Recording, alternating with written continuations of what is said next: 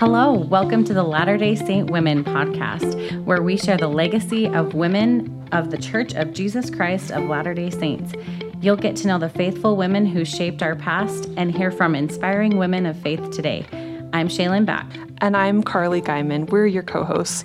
Today, we are so excited to welcome Julia Fellows to the podcast. Julia is the Church Communications Director for the North America Southeast area. And serving as a communications director in North America is a calling or a volunteer position. And Julia has faithfully served in church communications for 15 years. In her role, she trains church leaders and members on outreach and relationship building with government, academic, and interfaith leaders. Julia lives in rural Alabama with her family, and we are very excited to have her on the phone today for this episode of the Latter day Saint Women podcast. Julia, welcome. Thank you. Julia and I crossed paths when I was working as an employee in church communications. So I was here in Salt Lake City, Julia was there in Alabama, and whenever I had the chance to work with you, I was always so impressed with your dedication and commitment to your calling. I remember being surprised. I didn't realize Julia is not an employee, she's doing this for her calling. And you are so universally loved by everyone who has the opportunity to work with you. And I'm just so excited for others to get to know you and to get to know the work that you do. Thank you. It's a pleasure. So, just to get started, we wanted to jump right in. Julie, you shared with Shaylin and I the very careful way that you, as you've looked back, saw Heavenly Father prepare you for this very unique and demanding calling in the church. Um, I'm pretty actually amazed when I look back and see how my life has been mapped out and how the Lord has placed me where I need to be. I think often we kind of ask ourselves, are we on the right path? Are we truly fulfilling that mission in life that we've been given here on this earth? And I think there's multiple missions and there's probably multiple paths. Unless, you know, there's one that we go down that maybe we shouldn't, I think there's detours and there's opportunities to ensure that we're following His direction and I've had a couple of instances I think that have helped manifest that.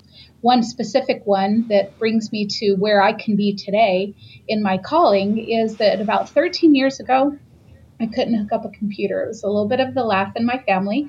And uh, anytime anything would go wrong, I was always yelling for my husband to come assist. And it was not too long thereafter that I decided to re enter the workforce and my children were uh, grown and our youngest was almost. And so i applied for a position at the local school board of education offices. It was to help open a distance learning high school in our state. So a little bit of a stretch obviously for me but i felt very prompted to apply for that and so many things happened that doors opened that allowed that to happen for me and a particular instance was that I didn't hear back from them for weeks. So I was for sure they had fulfilled the position. I was serving as a volunteer at our Young Women's Camp as a camp cook. I was a stake director of public affairs at the time. And I all of a sudden received a call while I was preparing a meal and I was being invited to the interview. So I got permission to leave camp that night and I headed straight to the bookstore and I bought one of those yellow and black Microsoft for Dummies books. I stayed up really late that night. I went through all the modules and taught myself through those tutorials all about Microsoft Office. I had actually had the foresight to ask the person setting up this interview, is there anything I need to know? And at that point in time, she had told me, yes, you're going to need to take a test, which I wasn't aware of. And so that's how I knew to go and prepare myself for that. So um, I went, I took the test, I had my interview, and they called back and offered me the position. So I had the opportunity for many years to work in technology in so many different ways. I was training teachers, I was providing help desk support to a learning management system, I was creating training materials, I was working on websites. All these things that I had never been able to do before. And the Lord was allowing me the experience and giving me the tools that I needed. Well, Julia, as you were talking, there are just so many things about your stories and your experiences that I think are really relatable, especially to me personally. I was just thinking there's so many times in my life when I've been disappointed or where I've thought that maybe I wasn't like good enough to pursue a specific job or just it could be anything. I love how what you shared is that God has a path for us And then when we have these experiences, when we look back and see how we're prepared and we see the things that have brought us to this point, we can really have confidence in our contributions, in our abilities, and you've proven that in your calling. And I just love that you shared that. You told us, Julia, as well, that you had some experience both in public relations and in education, right? You had studied those subjects in college and then many years later they've kind of come back to help you and you've added more experience to them but i also thought that was really interesting kind of all of these pieces through your life adding up to being pieces that you needed that's so true and i think like many women we don't always have the opportunity to finish our education i was one of those. And I've had opportunities since and probably just haven't taken them at this point. But I married my husband shortly after meeting him at BYU, and he was graduating and in the military, and we headed off to Europe. And we moved 15 times over the next 23 years. And those life experiences helped me to learn to appreciate and love many different cultures and religions. And I found that those opportunities to serve locally, both in the church and in the community, really also played a very active role in who I am today and in what I'm able to sort of give back in service to the Lord and my calling. Julia, when I worked in church communications, I was so amazed by the power of members serving in communication callings throughout the world, and many of whom are women just like you. And we would love for you to tell us about one or two such sisters who are accomplishing the Lord's work and helping bring the church out of obscurity through communications outreach to government, interfaith, or other leaders in your area. And if you can share some of the work that they do. Oh, I'd love to be able to do that. I think the nature of many women having careers with flexibility or mothers at home allows them some flexibility in their day. And also, potentially some great multitasking and organizational skills, which are really important when you're working in church communications and outreach. So, in uh, Central Florida, we have a fabulous director there. And a few years ago, I think maybe three, she started a, a religious freedom symposium in the Orlando area. It's in full swing now with many churches involved visiting keynote speakers, ongoing opportunities for relationship building with other faith leaders and houses of worship. When she first started this, it didn't take off. It was hard for some other faith groups to see the value. But it has become an extremely valuable source in the community, and there's um, sort of a ministerial association that's become an offshoot of it. And she chairs the steering committee for the symposium. She's a very active participant in the local interfaith committee representing the local priesthood leaders, representing the church. And she also helped to orchestrate, along with a very able body of council members, to prepare for President Nelson's visit to Orlando last year. She was able to maximize relationships she'd been building through the years with these key opinion leaders to set up VIP hosting events for President Nelson to have the opportunity to meet with people. And some of that was kind of cut short due to bad weather. And so there was still some really key opportunities there. And one in particular dealt with the Pulse nightclub. They had recently had some violence that broke out at their social club for LGBTQ citizens of the community. And the owner was one of the VIP guests, and President Nelson really wanted to take the time to talk to her and to express his love to her personally. And, and that was a very rewarding conversation for her and for him. That's a neat story. There's another gal that serves in a similar calling for Eastern Tennessee. She does a lot of listening and learning and partnering with the Black community and the NAACP leader for Tennessee. And she champions JustServe to everybody she comes in contact with. The thing that I think always impressed me the most was when a few years ago she told me that she had signed up to take Hebrew classes so that she could better understand and appreciate those of the Jewish faith in her community. So she truly embodies sort of that love of the Savior in every duty of her calling, and uh, I think she's amazing. Well, Julia, I am just amazed as you're talking and remembering that this is your calling. This is a volunteer position that you are so involved with and takes so much time. And you've been mentioning some diverse populations that you've been working with. And so we wanted to ask you, and understanding that you live in an area of the United States with great racial diversity and specifically a high population of Black Americans. And because of this, you and those you work with are in a unique position to reach out on a local level to build relationships with Black churches, community groups, and opinion leaders. So we would love for you to just share some examples of this outreach in your area. And then also the ways church communication directors, as well as church members, really are following President Nelson's invitation to build bridges of cooperation with our Black brothers and sisters. There are um, so many wonderful ways that we can serve others and show our friends and neighbors in the Black community that they're loved, that we respect them as equals in our eyes and in the sight of God. It is so unfortunate that there is racism, whether intended or not, in our communities. And I appreciate the fact that President Nelson has brought that to the forefront and allowed us to continue to have really important, impactful conversations. And in church communications with our messaging, that's what we're trying to do. We're trying to help share the love of God, the love of the church, the love of all, while condemning racism, that we can help to heal our country and to heal the members of our church who may feel marginalized, that we can look for ways to ensure that our communication is whole and that we're not missing things that we might be doing that could be hurtful. In our area, because we are in the South, we've had some wonderful opportunities to partner with local black churches. I think of a stake in the Nashville area, the Franklin, Tennessee stake. And um, a few years back, they began partnering with a local black church and also with a local cemetery. It's a historic slave cemetery that had gone neglected. I don't recall exactly how they got involved, but I remember that doors were opening that allowed us to see the Savior's hand.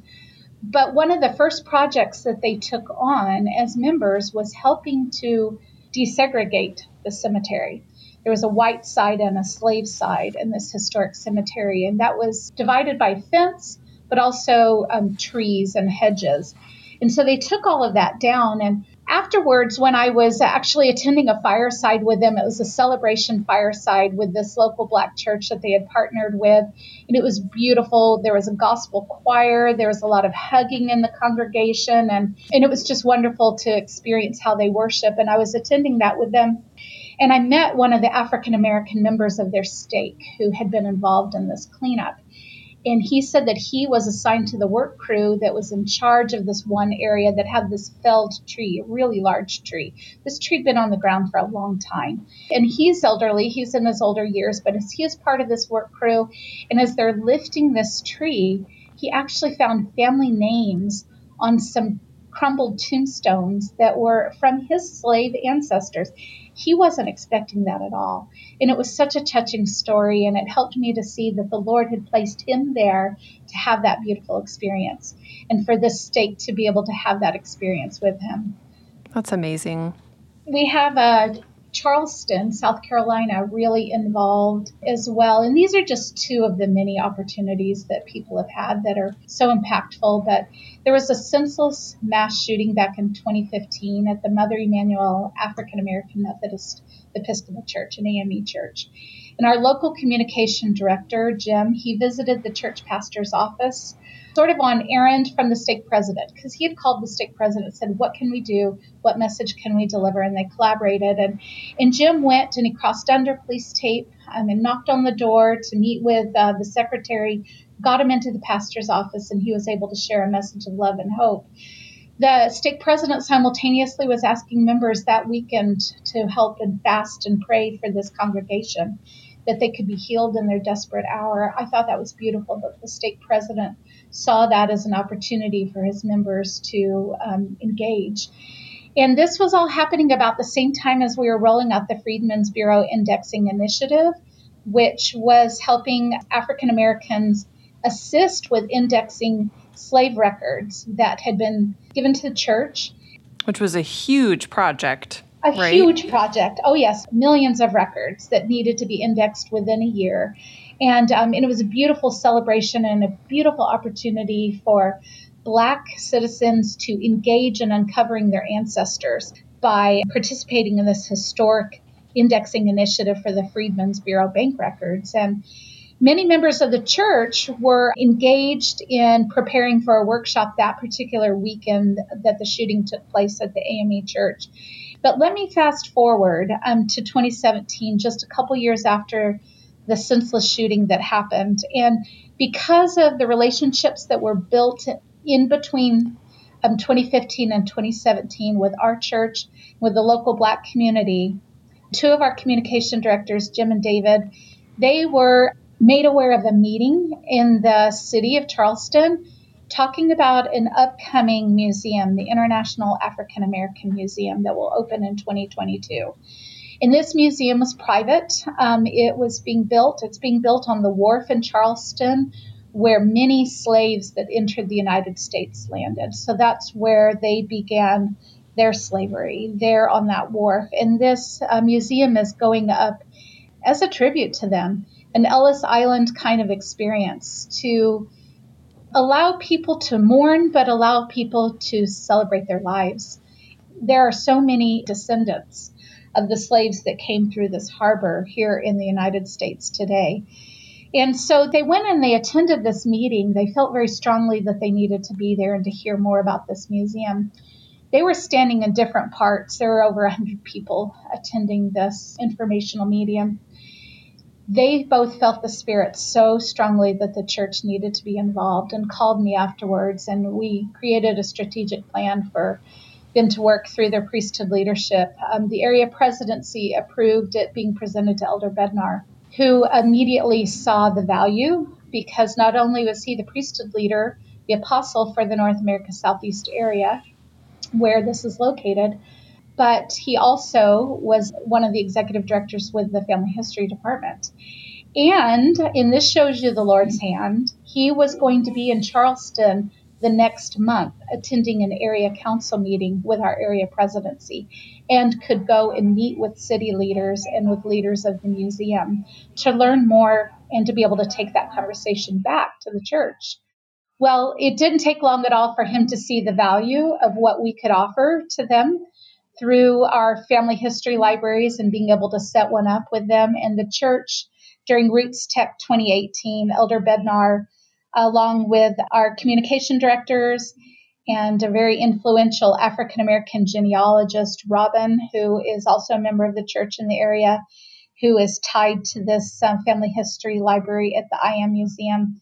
They were able to present a $2 million grant for the Museum Center for Family History. And all of that really started with our director crawling under police tape and rapping on the door of a local church that was experiencing a horrific tragedy.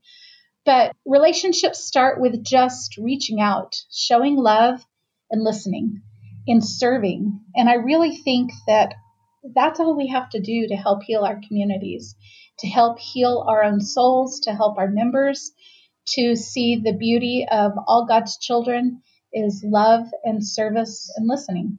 And so many thoughts as you're sharing these incredible stories and how they're woven through time and through different people's initiatives. That's what I'm just thinking about is the value of this local outreach. And that's why we were so excited to talk to you was so that people could hear that their church is involved in this type of work and they want to know that the church is reaching out and building relationships and really being a part of a community and just the value of local outreach. We don't get to hear about all of the different local outreach that's happening.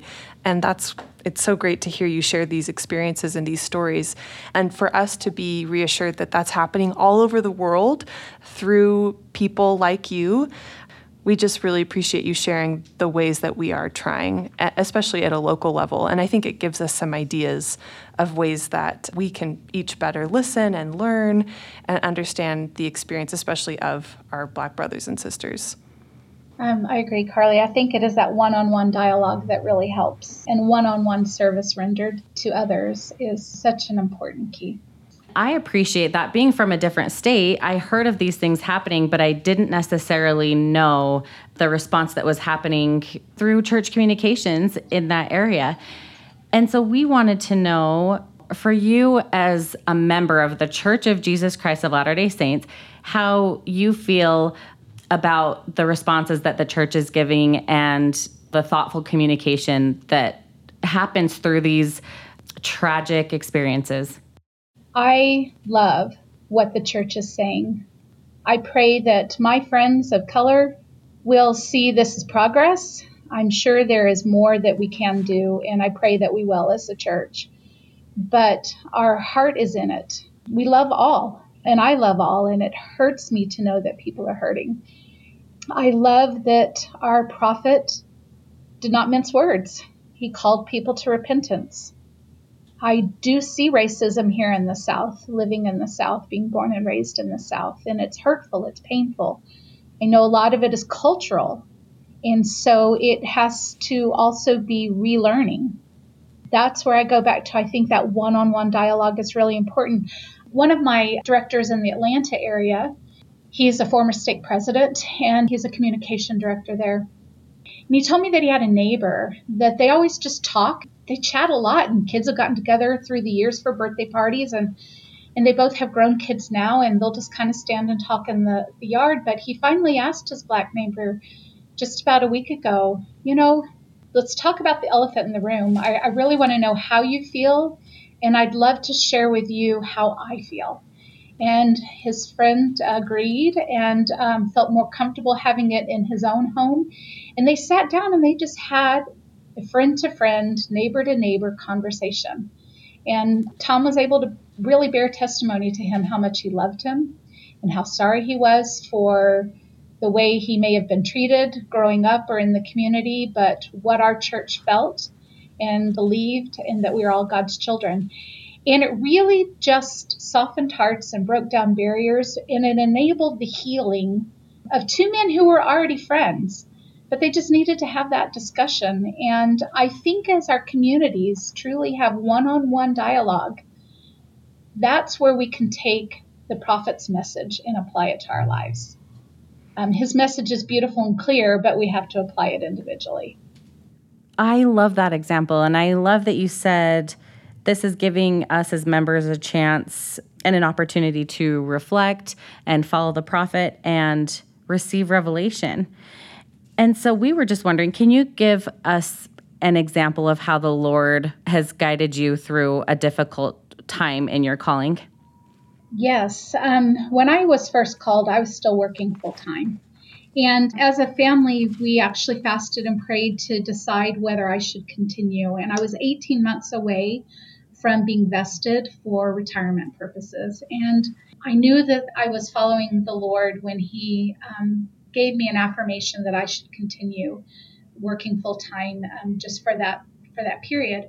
Julia, I think it's important too to point out you've shared with Shaylin and I that your calling could take at least 20 hours a week, if not more, sometimes as you're traveling and, and providing training. So I'm just thinking of this incredible sacrifice to be working full time and then to be spending that kind of time really consecrating to to the Lord's church and to his work. Well, thank you. I'm amazed actually at what I was able to accomplish for those 18 months on very little sleep. I could not have done it without the Lord's help. For the first few years of my calling, I had a scratch pad by my bed. I'm sure many of you feel promptings in different locations and in different times. And when I finally could get my mind to settle it you know would be when i'm sleeping and uh, i would be up scribbling. And then i'd move that scratch pad to the bathroom as i was getting ready in the morning. And i felt like it was sort of that avalanche of beautiful messages that he was sharing with me of things that i needed to do. During those early years especially when i was feeling very very overwhelmed um, with trying to sort of keep up with life a mother a wife a grandmother a job and a calling that like you said is very full time I had a couple of instances where the Lord spoke to me very profoundly um, in answering my prayer. Um, and that is because I do have a constant prayer in my heart that the things that I'm doing are what He wants me to do, that it's not what my mind is thinking I should do, but that I'm following His will. I received a phone call late one night from my former stake president when I was serving as his stake communication director. So we had a relationship with church communication, formerly known as church public affairs. And, and he called me late one night, um, which, you know, normally somebody wouldn't do. It was probably about 10, 10 30 at night. And he said, I just received a prompting that I needed to call you and just let you know that the Lord loves you and he's mindful of you and he appreciates your sacrifice. And I can't tell you how tender that was for me because I was feeling very overwhelmed, very tired, um, but loving my calling though. So, you know, I, I'm forging ahead because of the love I have for what I was doing and the passion I had for it and the people I was working with. But the frail body reminds you that you're tired and you're overwhelmed. And he felt that prompting from the Lord to bless my life. And that was very, very meaningful to me. I think those moments can be so meaningful, especially as you spend so much time and so many days and weeks, and you're kind of wondering, like, does he see me? Does he know that this is what I'm doing? I think your experience is something that so many women can relate to. Being asked to do something really difficult that you want to do, but you're just wondering, this doesn't add up. I'm looking at my job, I'm looking at my family, I'm looking at this enormous responsibility and people have to determine what is best for them and their family. But I am curious, you know, what you would say to someone who would maybe say, Julie, you probably should have just said no. you know, I'm wondering the blessings that you've seen in your life, or maybe looking back, the, the opportunities that this has brought you that you're so glad that you did choose to serve in this way. I have learned so much in this calling that has helped me to have such a deep respect for the doctrines of the church and for the leadership of the church in a way that I'm not sure that I ever had in any of the ward and stake leadership callings that I had prior. I've had the opportunity to work with some absolutely amazing people who exemplify the true love of the Savior and magnify their callings in so many ways. I've had so many tender experiences just um, working with fabulous people that I wouldn't trade it for the world. And I've had people tell me, why don't you say no? Or, or why do you take on that additional task? And why didn't you just say no? And I think I just love it too much because the love that I feel from the Savior is one that you don't want to miss. So, Julia, to wrap up our conversation, as we've discussed throughout the interview, one of your main responsibilities is to help train priesthood leaders and those in communication callings on how to share the love of the Lord and the love of the church in our communities. And you've provided some beautiful examples and stories illustrating how that's done in your area. We would love if you could provide a little mini training right here for us and for our listeners on how we can rep- better represent the Savior and His church in our communities, what we can each do individually to share that love? Oh, I'd be happy to. Think of yourself outside of the four walls of your cultural hall. And it's getting ourselves um, into the community, which JustServe is allowing us to do so beautifully. If we're using justserve.org to look for opportunities to engage in the community, that's one of our best tools. But if you want to truly provide the message of the Lord to those around you, and not just internally through our ministering among our membership, you're going to be meeting with people of other faiths in a variety of settings. Um, you're looking for efforts to foster goodwill between the church, between other faith leaders, or just members of other faith congregations. Government officials, you might have a civic leader that's one of your neighbors or that coaches your son's T ball team. And so, as we're building relationships, we're magnifying our love of the Savior and of God's children. And we're looking for opportunities to build bridges bridges of understanding and um, bridges of love. And we do this best face to face. So, it requires humility and the ability to work well with people, but more importantly, it requires the belief that the Savior will help us open our mouths. He will put the words in our mouth. He will help us open our hearts to know where He wants us to be. I think I can sum it up by saying that Elder Neal Maxwell is one of my favorite church leaders to study. And one of his quotes I use kind of in my constant thoughts and prayers is God does not begin by asking us about our ability, but only our availability. And if we then prove our dependability, he will increase our capability. So I think we can all be member missionaries and we can all message what our prophet, our church leaders, and what our Lord would have us share with our communities. I've been thinking, Julia, as you've been talking, I live sort of in downtown Salt Lake, and the vast majority of our neighbors are not members of the church. And we have a very small ward. And, you know, I think that my husband and I are really good about being friendly. We'll wave and we get to know our neighbors. But I think through the examples that you've shared and also this encouragement, we need to be more than just friendly. We need to actually get to know those in our communities. We need to be a part of our communities. I even think it's like going as far as instead of just waving and saying hello, it's like ask someone their name and have a conversation with them instead of just kind of passing along like we do on our walks or go throughout our communities. So I love that advice. And I love the idea that we're not necessarily preaching the gospel we're just reaching out and being a part of our communities. And we've seen in the stories you've shared how that paves the way for people to feel God's love. And that that's our goal, that's the ultimate goal. I think the ultimate goal is love, and conversion can happen through the Spirit. The Spirit converts, but we show His love, and that's what we do as members. Julia, thank you so much for just sharing the things that you're involved with. You have so many responsibilities that we just had no idea the incredible work that you're doing. And especially to take time out of your, we know, very busy schedule. we appreciate you sharing. Thank you. And thank you to our listeners for joining us on this episode of the Latter day Saint Women podcast. We hope if there was something that you enjoyed or something that you learned that you will share with your friends and family. We hope you'll join us next time.